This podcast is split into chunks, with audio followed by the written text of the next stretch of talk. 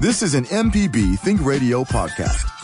To hear previous shows, visit MPBOnline.org or download the MPB Public Radio app to listen on your iPhone or Android phone on demand. To Money Talks on MPB Think Radio. Kevin Farrell here with Nancy Lottridge Anderson, Associate Professor of Finance at Mississippi College and President of New Perspectives, and Chris Burford, Credit Counselor and Educator for Clearpoint Credit Counseling Solutions. This year, tax season's deadline day is April 18th. So this morning, we welcome CPA J.R. Armstrong, a partner at May and Company in Vicksburg, to answer your tax questions. But we're also looking for your personal finance questions, as we do each Tuesday. So give us a call if you have something that needs uh, answering. 1 877 MPB Ring is the phone number. It's 1 877 672 7464. Send us an email, money at mpbonline.org. So good morning to everyone. Hope that you're all doing well. Good morning. Good morning. Good morning. Uh, Nancy, any financial news in the news? Oh my goodness, I'm trying not to look right now. Oh, let's just talk about the weather, Kevin, shall we? Um, markets were down yesterday. Um, uh, and they are down this morning. We're watching to see. It's just um, reaction to uncertainty and instability right now. As I mentioned, we're talking taxes today with our guest, J.R. Armstrong, a CPA, a partner at May and Company in Vicksburg. And you know that J.R. is qualified. I, I see here in the notes uh, he studied at Mississippi State University, and Sam Wells, a well-known Ole Miss uh, supporter and fan, has actually invited you on the show. I'm so, J.R. That's made it on, amazing. yeah. That's amazing. Control his microphone volume. Then. He- He's wearing a maroon shirt today too. For those of you listening, so Fashion knows no uh, what rivalry, J.R. uh, thank, thanks for having me on, guys.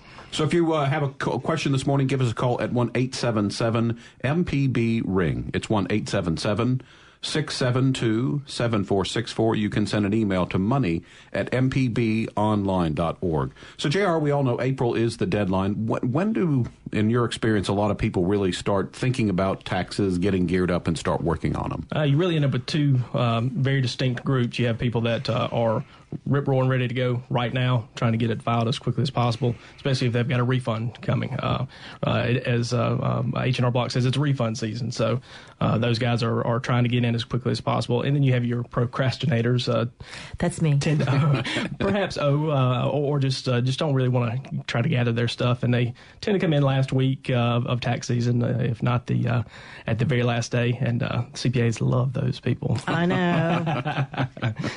Uh, yeah, do your CPA a favor, get in early. Uh, tell us about uh, because we've talked before about the deadlines on the forms, and we had some discussion back and forth about differences in deadlines. Uh, what can people expect as far as their paperwork coming through? Uh, paperwork right now, uh, we are still waiting on uh, the ability to, to be able to electronically file tax returns. So if you bring your stuff in right now, we're going to prepare it to a point and probably sit on it for a little while. Some of the states are still not quite ready, even though the, the federal government may be. But I think here in the coming week, that's probably going to change, and we're probably going to be able to start filing pretty quickly to get your refunds, and ordinarily about three weeks uh, from the time you file for uh, if you get direct deposit. Uh, as far as the, there have been some deadline changes, uh, not really affecting the individuals as much, but uh, partnerships are now due uh, in the uh, March 15th timeframe, whereas they were due uh, later. They they pulled that back and kind of condensed that deadline, but to allow you guys who get partnership K1s to file your tax returns. Um, bless you. Thank you. Sorry. Uh, but as far as uh, as far as your actual filing deadlines, not a whole lot has changed. Now you will notice April fifteenth is typically the deadline. However, April eighteenth this year you have another couple days, which is uh, a uh, double edged sword for a CPA. You you really like the extra You're working time. the weekend, right? Yes, yes, Yeah. yes. You you really love the time, but you really you know kind of hate the, the time as well. Uh, but uh, uh, Washington D.C. they celebrate Emancipation Day, and it falls on April sixteenth. Well, the 16th happens to fall, I believe, on Saturday. Uh, so it is celebrated on Monday the 17th. So we get until Tuesday the 18th to file this year. So wow. you procrastinators have another couple days to uh, to kick the can down the road, if you will. So what about uh, things like uh, W-2s, 1090, uh, 1099s, is it? Right, When, do, when should people start having access to those? You should have it today. Today is the is the day. So uh, all all those uh, who are preparing those uh, today is a is a, it's been a huge crescendo to this moment, and uh, uh, you should have access to it by the end of today. Uh, it is the deadline. If it's if you don't, it's a little late. So you should be able to at this point uh, once you get your W two, go ahead and get it in, and uh, we'll we'll get get cranking on your tax return. Uh, if someone chooses to file on their own, do you think that uh, electronic filing is sort of the wave of the future? Is that what most people do you think are doing these days? We we try to electronically file everything humanly possible. I try not to file any paper uh, at, at, all uh, for a variety of reasons. One is I, there's an identity theft issue uh, mm-hmm. there. Uh, that's probably the most pressing issue that uh, the IRS is facing right now, state governments, and it's the top 10 uh, dirty dozen scam on the IRS list right now. Uh, so you try to electronically file for, for that reason, and you tend to get your refunds quicker, and it's just cleaner uh, the, versus having to send in paper and somebody's got to key your return in when it gets to the IRS. So. You know, I heard something about delay of refunds a couple weeks. Or maybe I'm wrong but is that due to just verification of um, uh, of the filer and make sure that their their funds are are going to the right proper, you know, to the proper person? Or? Great, great question. So what's happening, or what has happened in the past, is people have uh, acquired your social security number somehow by some means, uh, and have filed a return in January before you even have your W two, before you have the ability to file. Well, they get some fraudulent refund, and they're off, you know, running, spending it uh, at that point. Uh, so what the IRS and the state uh, and local authorities have done is exactly like you said. They have just stepped back and said, okay, we're going to just delay these things until we can verify. Now it's it's inconvenient on your on, on the taxpayer's behalf, but it, they're doing everything they can to combat uh, this this issue that is just so pervasive right now. This is Money Talks on MPB Think Radio. We're talking taxes this morning with uh, J.R. Armstrong, a CPA, a partner at May and Company in Vicksburg. So if you have a tax question, we've got an expert here to give you some advice. So give us a call. We've got the phone lines open. The number is one eight seven seven MPB ring. It's one eight seven seven 672 7464. You can send an email to money at mpbonline.org. Um, so we talked a little bit about this last week, but what are some of the more common mistakes that people make when it comes to filing taxes? Uh, mistake number one is not doing it. Uh, you, you, see a fair oh, amount of that. Have To? Uh, yeah, it, uh, the IRS really likes it when you file tax returns, and they get angry when you don't. So, uh, but there is a in there a rule about people who don't have to file if, if you're below a certain income. That's correct. There are thresholds that uh, if, if you don't earn a certain amount of, of taxable income. So what are those? well, gr- great question, and it kind of depends. I get the question a lot. Social Security, the way that it's taxed can affect uh, whether you need to file or not. Um, but rough, uh, let's see, if you are a single person and you're under 65, about 10,000 bucks worth of taxable income. Uh, if you're married filing joint, twenty thousand dollars roughly. If you don't have taxable income greater than that, but and, and, this is I, I, got a question from a student yesterday about uh, filing, and um, and what I said to her is she may not have to file, but she could be leaving money on the table because of her lower income being part time and summer jobs that she might get a refund. Exactly. Great, uh, great observation because uh, a couple things may happen. They may have federal withholding or, or state mm-hmm. withholding on those W 2s, on those earnings. And even though they're not required to file, if you don't file, the IRS is not going to voluntarily send that money back to you. So you've got to file to get that money back. You may, uh, the, the earned income credit is something that's very prevalent. If you are in a lower income situation, you're leaving that money on the table. If you don't file, you could potentially get it. There, there are retirement savers credits. There are a variety of credits that you, you could have, but you got to file uh, in order to, to, to, take advantage of those. Um, you know, you mentioned the earned income tax credit, and I thought I read something in the news recently about there's a little bit of extra diligence there, and so uh, if someone takes advantage of that, there there might be a slight delay as well. There, there definitely could be. That that's one of the areas that. Uh, has been taken advantage of for years. The IRS knows it, uh, and, and, so they're doing everything they can to combat uh, that and one of which is just kind of delaying the refund so that they can they can verify. And one of the things that uh, we as preparers have to do, there's a due diligence checklist that we have to go through to verify that they are the, that the taxpayer is actually uh, allowed to get this credit. Uh, and if, if somebody takes advantage of this and the IRS catches them, they actually have the ability to, to not let them have the credit for the next two years uh, if, if it's been taken advantage of. We've seen that uh, here recently. Uh, now, it's worth noting that uh, IRS, since the IRS is so interested in the earned income tax credit because it's so taken advantage of, it's a potential audit issue Um, So just kind of know that. Now, I'm not saying you shouldn't take it if you if you're due it, but just know that you have additional exposure, in my opinion, if you do take the credit. So, speaking of audits, um, in your experience, what will throw up a red flag for the IRS? Uh, the biggest is, uh, in my opinion, is omission of income. Well, either not filing a return uh, that they tend to, to want to come and look at your at your whole uh, tax picture, but if you omit income, uh, the IRS really, really does not like that. Uh, they don't like you fudging on deductions, but they really don't like it when you when you uh, omit income. So if you you know leave off a, a stock sale, we leave off any type of income. Uh, a big one uh, recently that has been a question is the Deepwater Horizon settlement payments. A lot of people don't think that's taxable income, so people have not wanted to report it. Well, there's a great likelihood you're going to get audited if you don't report it, and it is most likely taxable income to you. We need to take a quick break. When we get back, we've got some calls lined up, and uh, we've still got some open phone lines. So we're talking taxes and personal finance questions on Money Talks this morning.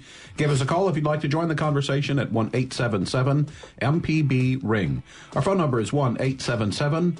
672-7464. You can email the show money at mpbonline.org. We'll talk to Jim and Donald and June after this break.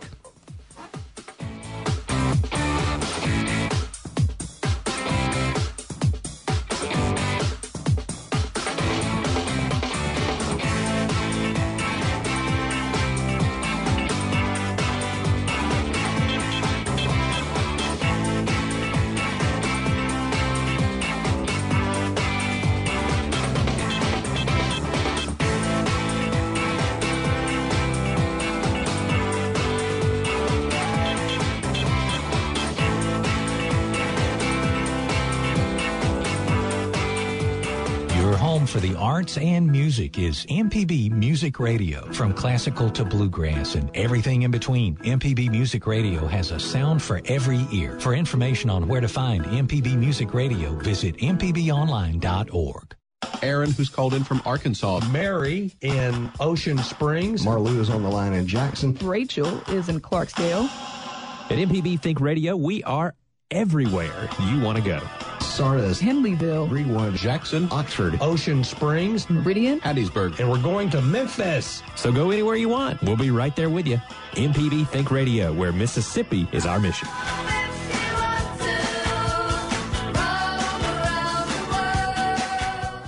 What's needed to help stop the huge increase of gun violence in troubled Chicago neighborhoods? Some teens say mentors and role models who care. You don't got nobody trying to show you. You know what I'm saying? You never had nobody to tell you. Most people out there, all they know is the corner, all they know is the block. I'm Audie Cornish, advice from young people in juvenile detention on how to combat shootings. Later on All Things Considered from NPR News. Today at 4 on MPB Think Radio. You're listening to Money Talks on MPB Think Radio. Call 1 877 MPB Ring That's 877 672 7464. or email money at MPBOnline.org. This is MPB Think Radio. Back. This is Money Talks on MPB Think Radio. Kevin Farrell here with Nancy Lottridge Anderson and Chris Burford. Our guest today, CPA J.R. Armstrong, a partner at May and Company in Vicksburg. J.R. is here to help us out with tax questions this morning. Uh, we've got some callers on the line, so let's hop right into things, beginning with Jim in Jackson. Hello, Jim. You're on the air. Go ahead.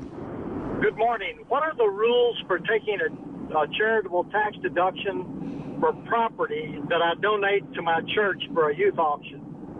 Uh, great, great question. Uh, it, it really kind of depends, uh, and and that's the answer a lot of times in the tax world. Is it depends. Uh, if you if you've held the property for longer than a year, so it becomes a long term capital gain property, uh, and you make the donation, then you you get a donation at the fair market value of the property.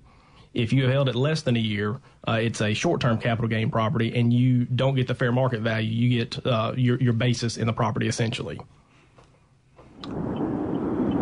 All right, uh, Jim, did that answer your question?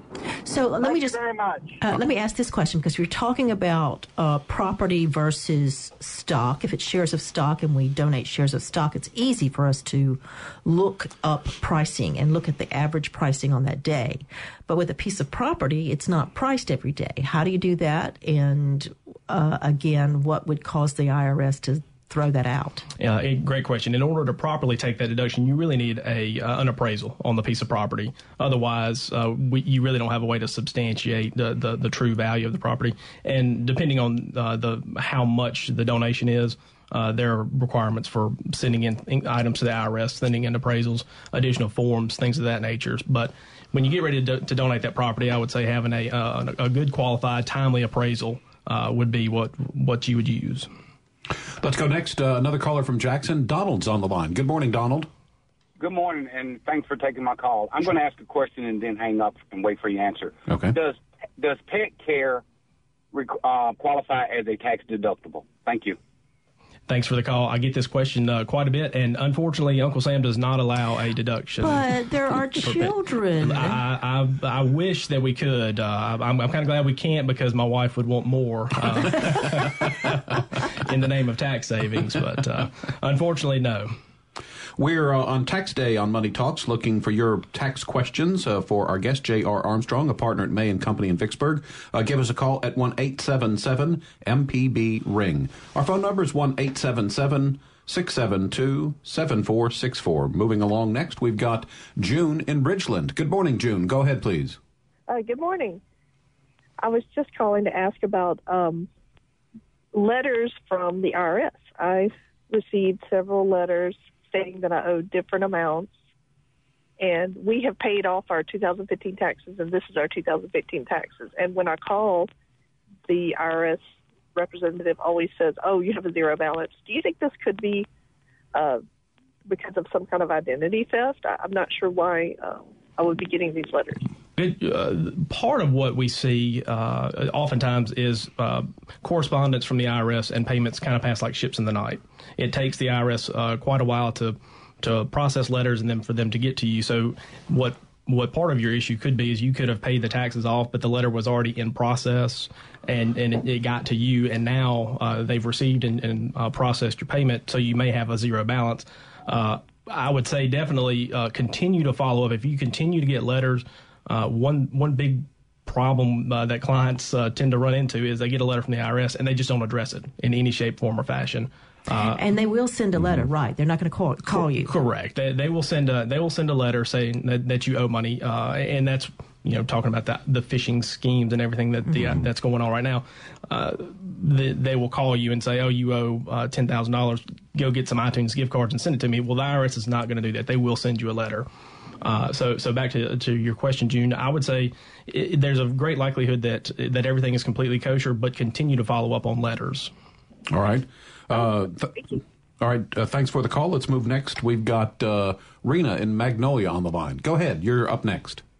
Good morning. Good morning. Um, I was just wondering. I I don't know whether I should file taxes or not. I didn't work at all this year, but I did, or last year, I did uh, receive six hundred a month from a property in Louisiana that I rent. I'm renting to own, but I don't have no W two or nothing. And I was just wondering, should I file? Or, in that situation, I would say you probably need to go and talk to a to a CPA or, or somebody to make sure uh, not really.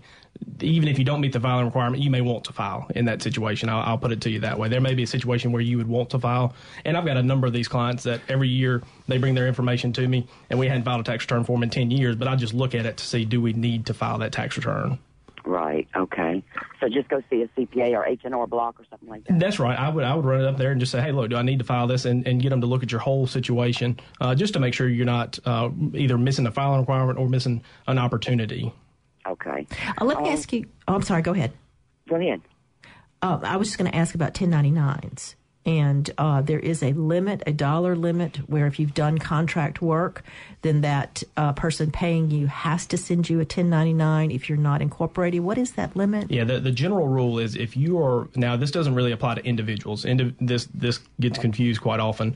Uh, if if I J.R. Armstrong pay my handyman six hundred dollars, I don't have to send him a ten ninety nine because I'm not in. It's not for business purposes. But if May and Company pays that same gentleman six hundred dollars, and it's uh, six hundred dollars is the threshold, and it's for services. It's not just for contract labor. So if if MPB pays me six hundred dollars to for being on on this uh, Mm-hmm. uh, program, then you're probably going to give me a 1099, even though it's not technically contract labor; it's a service that is provided. So are they doing that, and we're not getting paid for us? I, I haven't seen anything in the bank statement. Uh, Sam, do we need to talk about our? our Yeah, revenue? You don't need a really. All right, uh, we've got next on the line uh, David, who's called in with a question for us this morning. Go ahead, David. Hey there. Uh, I'm calling about a situation. Uh, it's actually not me, a person that I know uh, works for someone, and they provide him housing and utilities and everything, and they pay him a small amount of money. He makes like seventy two hundred dollars a year, and they give him a 1099. And the person that prepared his taxes, you know, he's paying taxes on that, and that always seems strange to me. Is that does that sound on the level? If that's his total income. to to answer the question, I, that that would seem to need a little bit more. Is that a depend or something like that? uh, that that doesn't sound exactly uh, kosher to me, uh, but I, the situation could could be different. But I meant to tell you, he's a single individual, 50 years old. Yeah. No Well, children or. O- ordinarily, I mean, anything that your employer pays uh, on your behalf. So if, if May and Company were to provide me with a company car and a, and a house, and uh, and they're not doing that, unfortunately. But uh, if they were were to do that, generally speaking, that's part of your compensation in some shape, form, or fashion.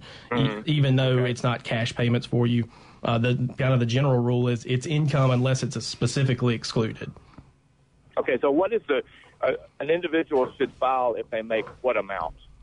Uh, well, it, if he's 50 years old, uh, uh, and well, if well, number one, it, you said he's getting a 1099 on that income. Right. Okay, if he's getting a 1099 and it's over $400, he should have to file because he would owe self-employment tax. So he, that's one of those situations where somebody may earn less than the than the filing threshold, but they may have to file because they may owe another type of tax. Which is Social Security, mm-hmm. Medicare. Correct. Yeah. Okay. Well, let me ask you another thing. I thought of too is that he does not have any health insurance either, and I wondered if it's, maybe that's the penalty for not having health insurance. Because last year he had to pay like seven hundred dollars. Well, it, great point. I mean, all of a sudden, uh, there's there's another reason to, to potentially have to file if they're getting a, a subsidy from the exchange, or or you know maybe they would owe uh, the penalty for not having health insurance. Uh, it sounds like uh, your friend should probably engage somebody to to help navigate that situation. It's got a there are a lot of moving parts in that uh, particular set of circumstances. I appreciate your help, man. Thank you very much. Thanks, David, for your call. Looks like we've got some more calls on the line, so let's press on. We're going next to Wiggins. Janice has called in today. Good morning, Janice.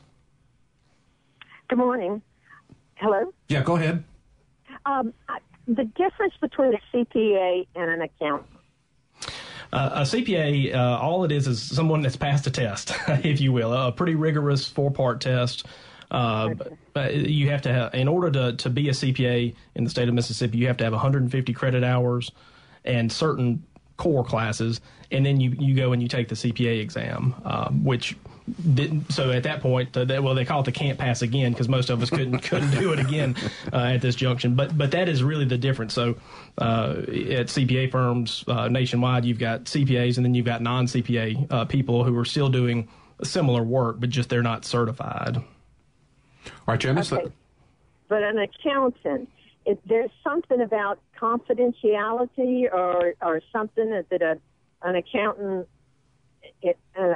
Good- good That's question. I'm asking the difference. Okay, uh, so I'm governed by the state board of accountancy. Uh, if if I if you come to me and I violate your confidentiality, uh, uh, Mr. Ransom Jones is going to come down and, and have a discussion with me, and I could potentially lose my license. An, an accountant, a non-licensed accountant, is not bound by any governing board. So there's there's no standards for them. They, so all of a sudden, your information, there's nobody to hold them accountable. And if the CPA is, If, I mean, confidential or what? if a CPA is not confidential, two things are going to happen. They're probably going to lose their license and they're going to go out of business very mm-hmm. quickly.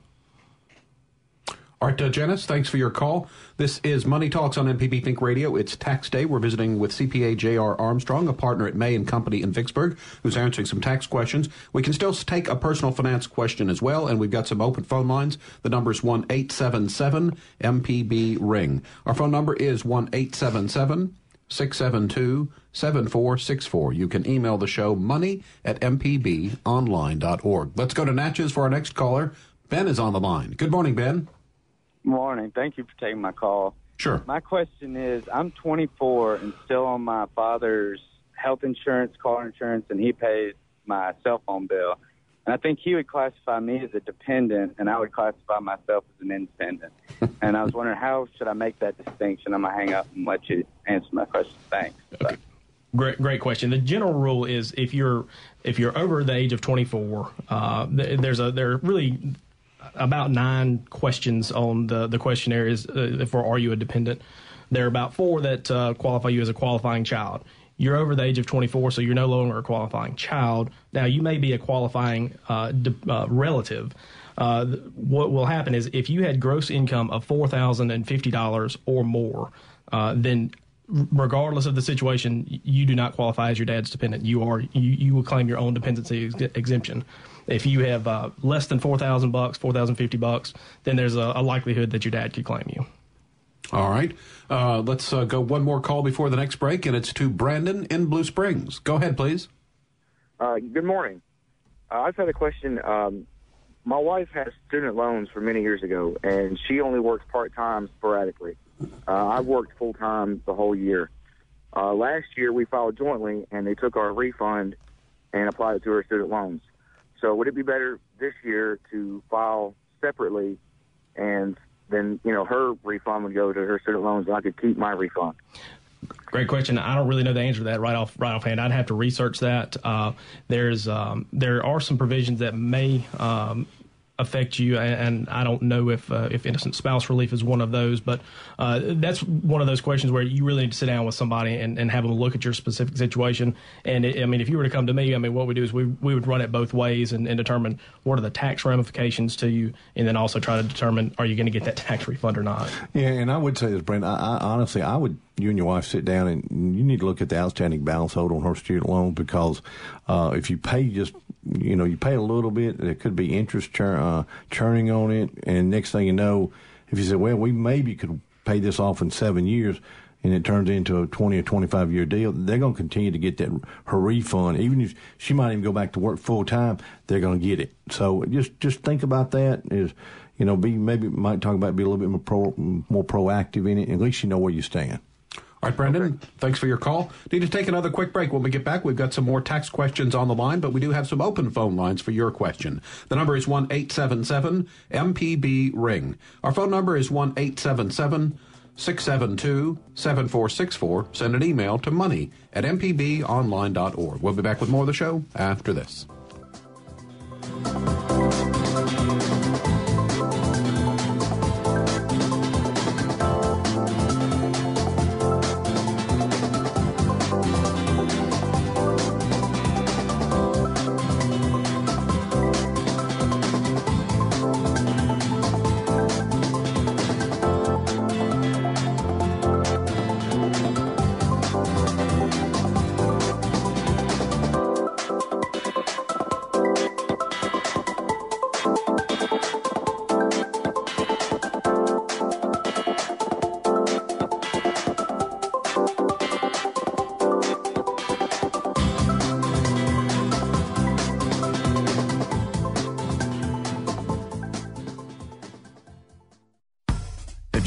You're a sustaining member of MPB Think Radio, we appreciate your support of our programs. To become a sustainer, go to MPBOnline.org.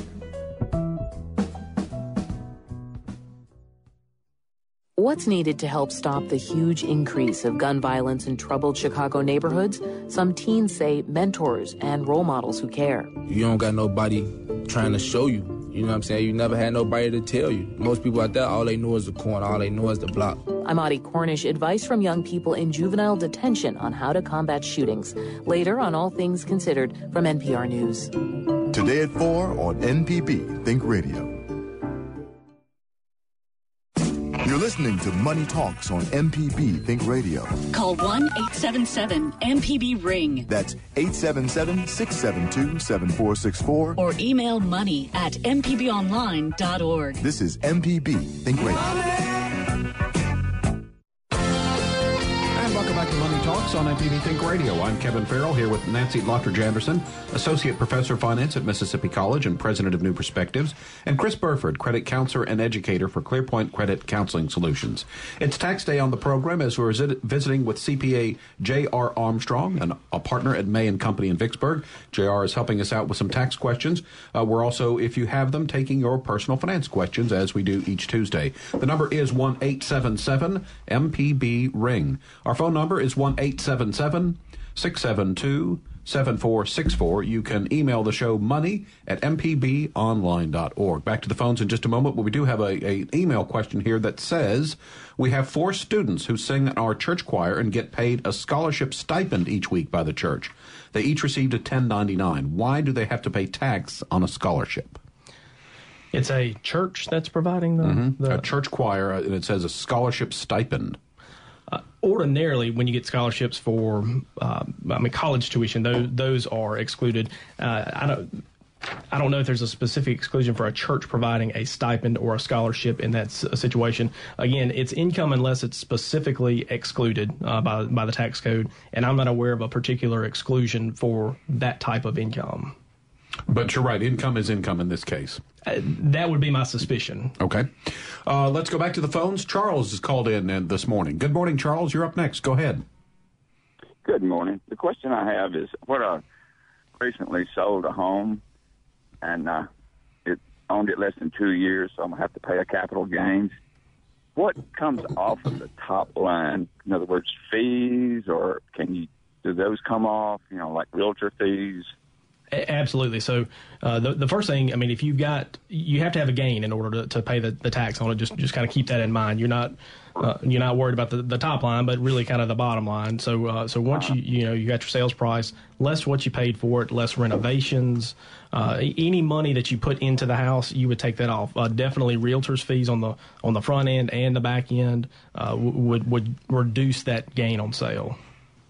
Fantastic. That's that's good news. All right. Glad we could help make your day, Charles. Uh, let's continue on next. We've got uh, Donna in Canton. Good morning, Donna. Go ahead. Good morning. We have um, property, several acres, with our home and barn and the, the facilities there. And I know if I sell the entire place, it's it's my home and I don't have to pay tax on it. But if we just sell a piece of the property, do I have to pay tax on that? You would you would have have to figure out what the, the gain or loss is uh, at that point. So uh, the exclusion for the gain on uh, on sale of principal residence is limited to your house. Uh, so anything if you were to, to section off and, and sell the back forty, then you'd have to figure out what what did you pay for the back forty, which is at times difficult, especially if you if it was one big transaction. Uh, you know, where you kind of bought it all at the same time. But that's the the mechanics of it. You'd figure out, okay, what did I pay for the for, for what I'm selling, uh, and you would Okay. have a taxable event at that point. Okay. Thank you very much. I appreciate it. Thanks, Donna, for your call. Uh, just a quick question. We talked about April 18th being the deadline this year um, i- i- for federal. Do the states mirror that and, and do the same, or is the state still April 15th? Uh, the the state it depends on which state you're, you're in. Some of the states have different uh, different deadlines, but the uh, Mississippi will follow. All right. Uh, back to the phone lines we go, and we're off to Brandon. Chad has called in today. Good morning, Chad. Good morning. I have a question in regards to the EIC credit. Uh, I think last year I made somewhere close to seventy thousand, and I did not qualify for the EIC credit. I have four children, and uh, my wife works part time, but we file we file jointly. Um, I know from year to year, at some points in time, that cap uh, raises. I did not know if you knew off the top of your head uh, what the cap for this physical filing season would be Yeah, for for children. for for 2016, uh, you're for a married filing joint, the the top of the threshold is 53,505. Well, that kind of answers my question. Yeah, prob- probably not going to get it this year. Um, uh, and and that that's uh, whether you have three kids or or 30 kids, it, it kind of tops out at that particular level. All righty, Chad. Uh, thanks. Uh, thanks for the call. Let's uh, move on next. We've got uh, Steve in Vicksburg. Good morning, Steve. Go ahead. Uh, yeah, I have a question about what I just received from my daughter's college. She's got a full scholarship, so I think will have that paid yet. Uh, is that money taxable? Steve, can you go back through that again? I'm sorry, you were breaking up a little bit, and I missed uh, a part of it there. Uh, what I've got is a letter from the school. I forget if it's a 1099 or 1098, but it's for a scholarship that she received, and it actually represents looks like the whole of the last fall and this spring because it's it's definitely lifting more than she's actually received. But bottom line is, are, is scholarship money uh, taxable? Uh, excellent question. So, it, assuming this is a college, uh, and I think that's that's what I heard there. Uh, yeah. It, so the colleges will send out uh, a form that will have the amount of tuition that was billed, the amount of tuition that was paid, and then the amount of scholarships or grants that were received.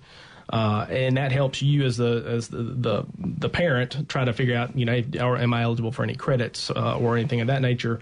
Uh, in that situation, that scholarship is not taxable uh, to to your daughter or, or to you. It is not taxable, so the key is to figure out am I eligible for a credit.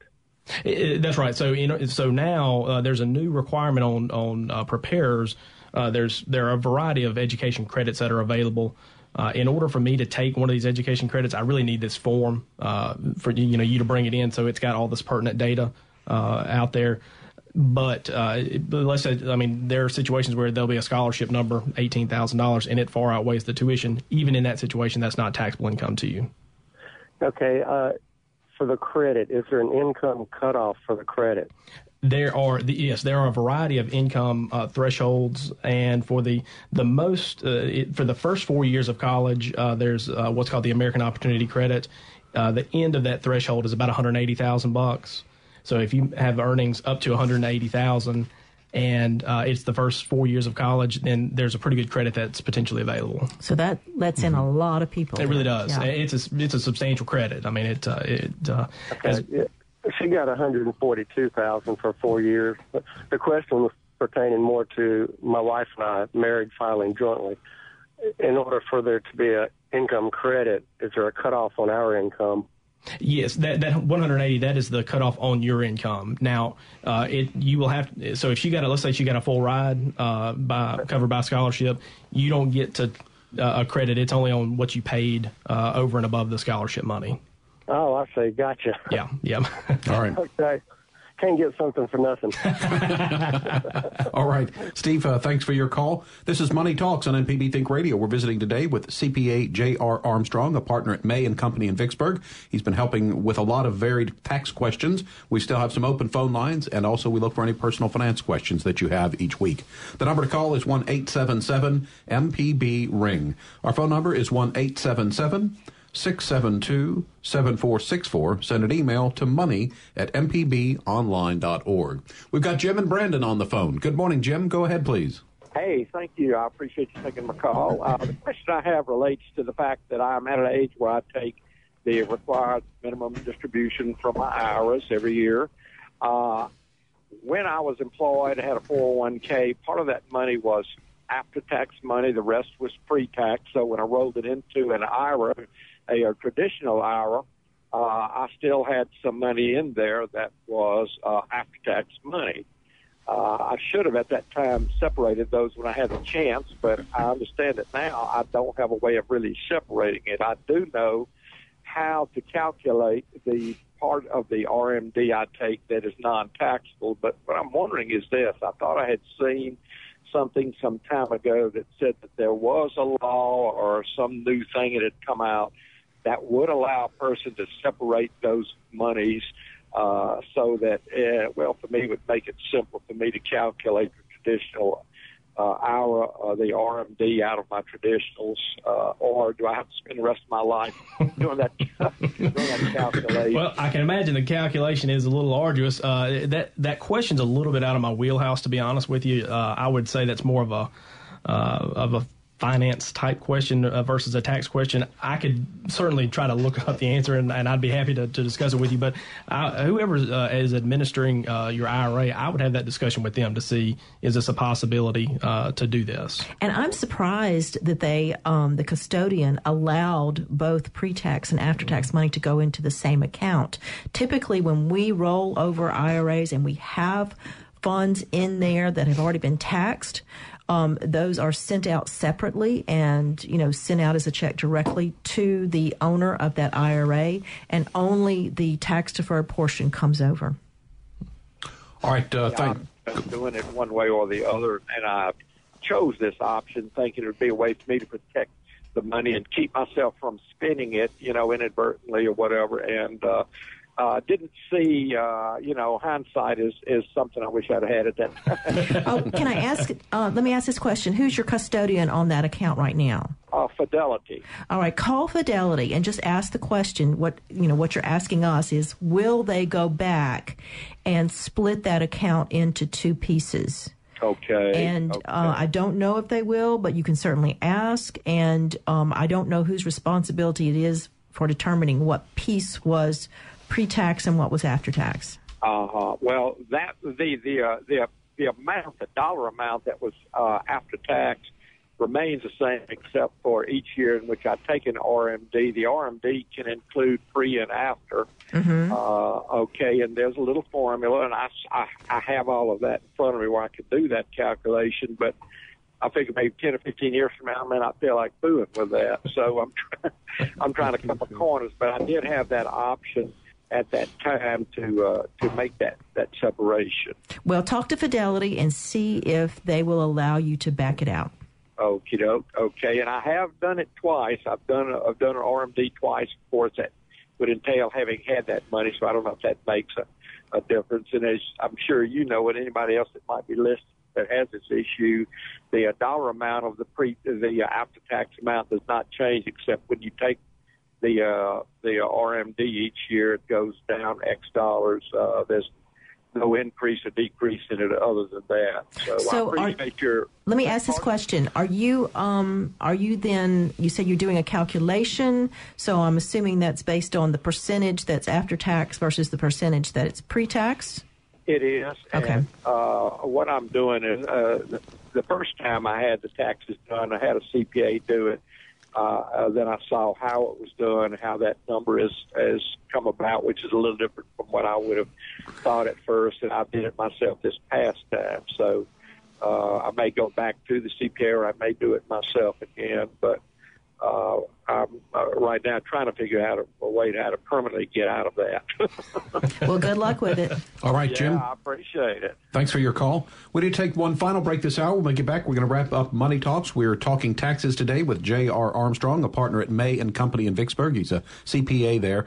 Uh, so we've got some open phone lines, so it's still time to call in your tax question at 1 877 MPB Ring. It's 1 877 672 7464. Send an email to money at mpbonline.org. We've got Wesley and Chris on the line. We'll get to those questions right after this break.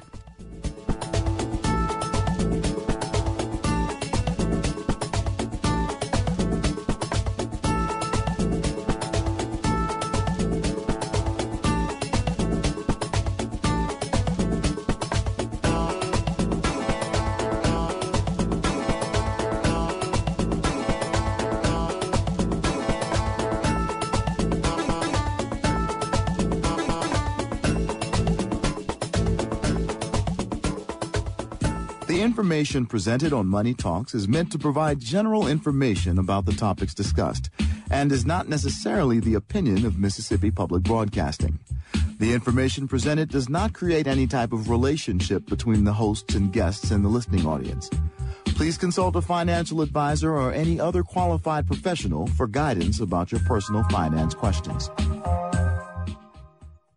Informative MPB news stories, the local shows you love, up to date severe weather info, and the state and worldwide reach telling the story of Mississippi. You're listening to MPB Think Radio. You're listening to Money Talks on MPB Think Radio. To call the show, dial 1 877 MPB Ring. That's 877 672 7464. Or email money at MPBOnline.org. This is MPB Think Radio.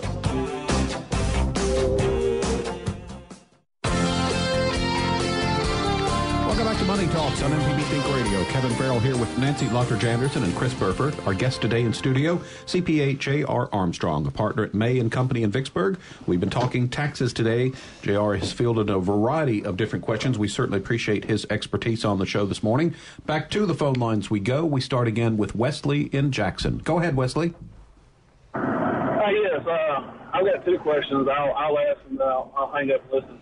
Um, I, I, I heard I just had a kid, so I recently, uh, I, you know, I, I'm hearing things like, uh, you know, he's got to be six months old within that year to be able to claim him that year. Of course, he was six months old, and granted, it was at the end of December when he turned six months old. But he is. Uh, I, I want to know whether or not he's. I, I can claim him, you know, on 2016 tax. Yeah, as long as uh, the the determining date there, if the child was born by December 31st uh, at midnight uh, the the prior year, So he doesn't have to be six months old. he does not have to be six months old. He uh, they can be uh, uh, brand new newborn sitting in mom's arms uh, when the cro- Can we clock- time it that well? Uh, so no, you, you should get to to claim that that exemption. All right, Wesley, did you have another question? Uh, yes. The other question is, I have rental property in Alabama. Um, I don't really get any money off of it. Really, the rent really just pays the mortgage. So, you know, I, I'm wondering if that's claimable as a loss. Great question. Uh, rental income, uh, it, it- that's another one of it depends. So, uh, uh, what happens with rental income is it's passive income to you. Depends on how much money uh, you make, if we're filing married, filing joint, ma- married, filing separate, single. But uh, typically, the typical rule with uh, passive losses is they tend to be suspended uh, once you reach a certain income threshold. If you make uh, I think the, I think the number. Don't quote me here, but married filing joint. I believe the number is hundred thousand dollars or more, uh, and you have a rental loss. It tends to be suspended unless you have other uh, passive income uh, to offset uh, that particular loss. So, meaning it doesn't go against your W two income. Correct. It- It, just goes against the rental uh, income. That, that's right. And if you have rental property, don't you also get to depreciate the structures? You get to depreciate the the asset, whatever uh, you know, building, land improvements, things of Yeah, that nature. but not the land. Uh, not the land, not the land. But if you have land improvements, roads, uh, wells, uh, ditches, Ah, whatever, okay. uh, you, you may be able to uh, to depreciate those.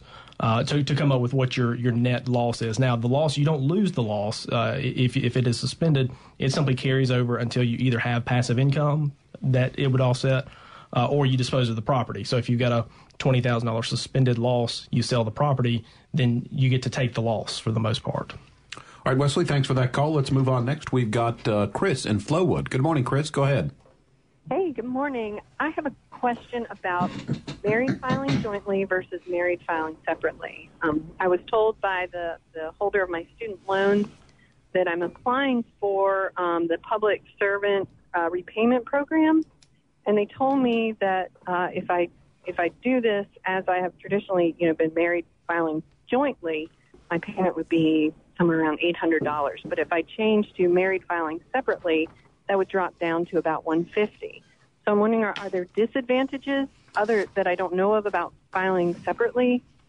Uh, there potentially are. Uh, so when you get a, a situation where there there are outside uh, intangibles like the student loan thing, it's really worth running the numbers to see uh, does it make sense to file jointly or separately because there can there often is. I mean there there almost always is a tax differential.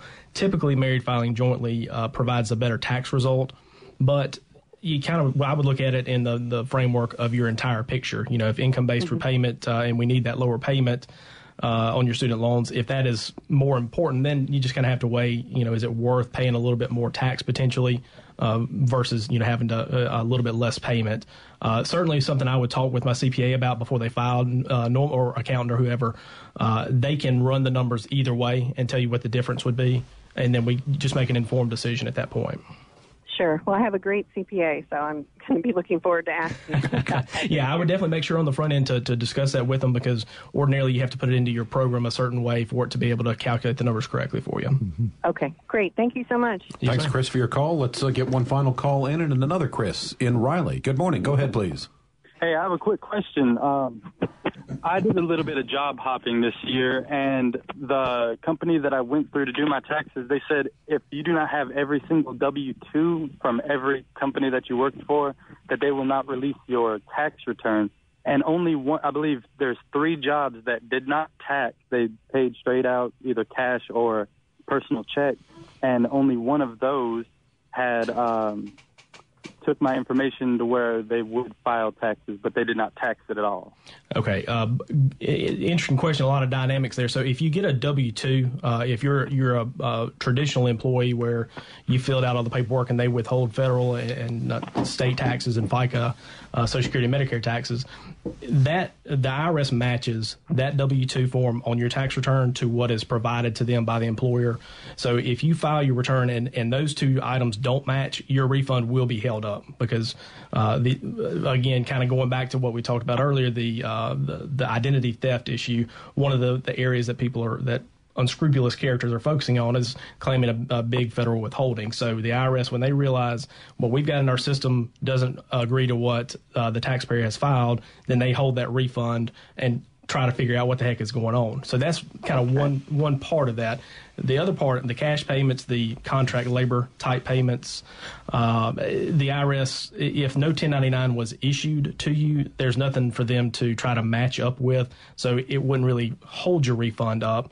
Uh, right. necessarily. Now, one one thing I want to mention though, you, you mentioned the cash payments. Even though this is a, often misconstrued, if you, if an employer pays you or, or somebody pays you in cash, it's still taxable income to you, regardless right. of you know whether they file a 1099 or not. Uh, that is still your obligation to pay tax on it. Right. So they will hold out money from what I did not pay from what I what I earned.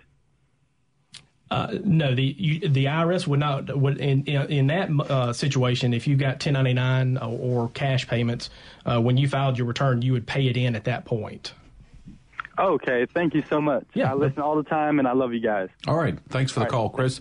Uh, just a quick follow up. So you say that the idea about the cash. So obviously, if you are in a situation where you're getting paid cash for a number of different things, it's it's incumbent upon you to keep records of yourself in case you don't get a 1099 because the IRS is still expecting you to report that income. Correct. Uh, so the the employer, the the whoever's paying you the money, uh, oftentimes may be obligated to, to file a 1099. There are penalties if they don't, but a lot of people still choose not to for whatever reason. Uh, if you don't receive a 1099, or if you receive a 1099 that's less than what you actually received for some reason, it's it's your responsibility uh, to report your income. It's not the employer. You know, the employer doesn't have any skin in the game in that situation.